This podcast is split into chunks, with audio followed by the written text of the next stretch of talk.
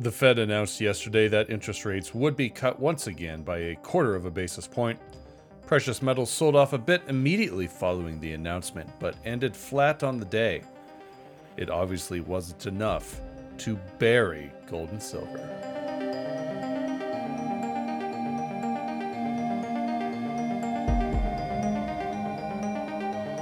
Welcome to Mining Stock Daily, and today is Thursday, October 31st and a happy Halloween to all of you. Found this music uh, earlier this morning, kind of got this Stranger Things theme going on. Interesting show. Been watching the last, uh, the last, the latest season. Been pretty fun. But anyways, I digress. This is Trevor Hall, and I welcome you to today's briefing.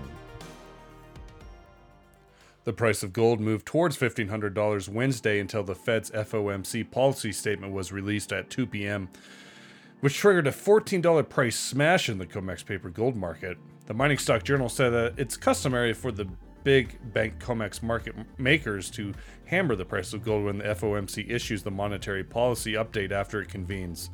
Gold, however, bungeed right back and jumped over $1,500 in a move that no doubt left gold bears with a sore neck. The Mining Stock Journal commented that Indian imports, which reactivated last week, are helping to buffer the world gold price from manipulative efforts in the West. Today's episode of Mining Stock Daily is brought to you by the Association for Mineral Exploration in British Columbia.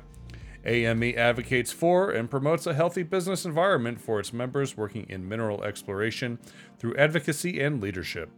AME is proud to support Mining Stock Daily as the organization leads up to the January's much anticipated Roundup conference taking place in Vancouver January 20th through the 23rd. More information about AME and the Roundup Conference can be found online at amebc.ca. Here's what you need to know today out of the junior resource sector. Calibre Mining reported drilling results from B2 Gold's exploration activity from El Limon in Nicaragua. Calibre says B2 was successful in extending gold mineralization along the El Limon vein system for over two and a half kilometers, with high grade intercepts from Limon Sur, Limon Centro, Limon Norte, Tigre, Chaparro, and Cacao, which are a host of results of this morning's news release, but a few highlights did include 10.82 grams per ton gold over 20.42 meters at Limon Norte, and 10.53 grams per ton gold over 23.6 meters at Limon Central. Calibre will be will commence more drilling at Limon Norte in early November this year. Calibre trades on the TSX with the symbol CXB and on the OTC markets with CXBMF. Ascot Resources shared results this morning of an updated mineral resource estimate for its Red Mountain Gold project in British Columbia. The company says the project now consists of more than 782,000 ounces of measured and indicated gold, which is up 15% from a year ago, and just under 70,000 ounces in the inferred category, which is up 28% from a year ago. The updated mineral resources for the Red Mountain project are reported at a 3 grams per ton gold cutoff for underground longhole stoping mining methods. The company added that this cutoff grade may be re evaluated considering prevailing market conditions. Ascot Resources trades on the TSX with the symbol AOT and on the OTC markets with AOTVF. Nighthawk Gold provided results from five drill holes completed at zones 1.5 and 2.0 of the Colomac main sill located within its Indin Lake Gold property in Northwest Territories of Canada. Nighthawk says drilling has provided additional evidence for the merger of high grade Zone 1.5 with the northern part of Zone 2.0 and extended this broad panel of mineralization to new depths below previously reported intersections. Highlights from today's results included 1.12 grams per ton gold over 124.5 meters and 1.57 grams per ton gold over 118.5 meters. Dr. Michael Byron, CEO of the company, said the drilling of the Colomac main sill continues to document cohesive zones of mineralization uninterrupted to depth with relatively uniform distribution. Nighthawk trades on the TSX with the symbol NHK and on the OTC markets with MIMZF. Rugby Mining closed a financing which raised $1 million Canadian. Despite exceptional demand for the deal, insiders bought over 33% of the deal. The proceeds will be used to fund exploration expenses at the company's Motherlode project, plus its Argentine and Colombian projects. The Mining Stock Journal has a strong buy on Rugby shares for investors who want a very high risk, high return opportunity.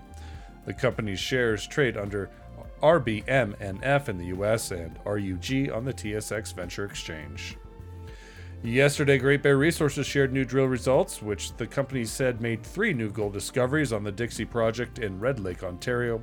Drilling at the new Yarrow zone returned 10.32 grams per ton gold over 18.2 meters and 5.14 grams per ton gold over 37.4 meters. Great Bear said the gold system at Yarrow appears to increase in apparent width and number of gold intervals with increasing depth. Great Bear trades on the TSX Venture with GBR and on the OTC markets with GTB DF.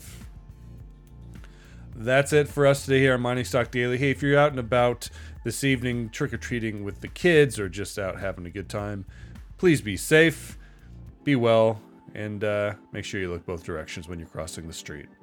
The Mining Stock Journal will be releasing its latest issue tonight and will feature a review of Prophecy Development Corp, which is advancing the high grade silver lead zinc Pulacayo project in the heart of Bolivia's silver producing region. Eric Sprott has accumulated a 9% stake in Prophecy, and the Mining Stock Journal will examine why. Be sure to visit investmentresearchdynamics.com for a subscription to that publication. Mining Stock Daily is distributed over a dozen different networks and throughout the world, and in proud partnership with the Junior Mining Network. It is produced by Clear Creek Digital and Investment Research Dynamics Mining Stock Journal. Have a wonderful day and be well.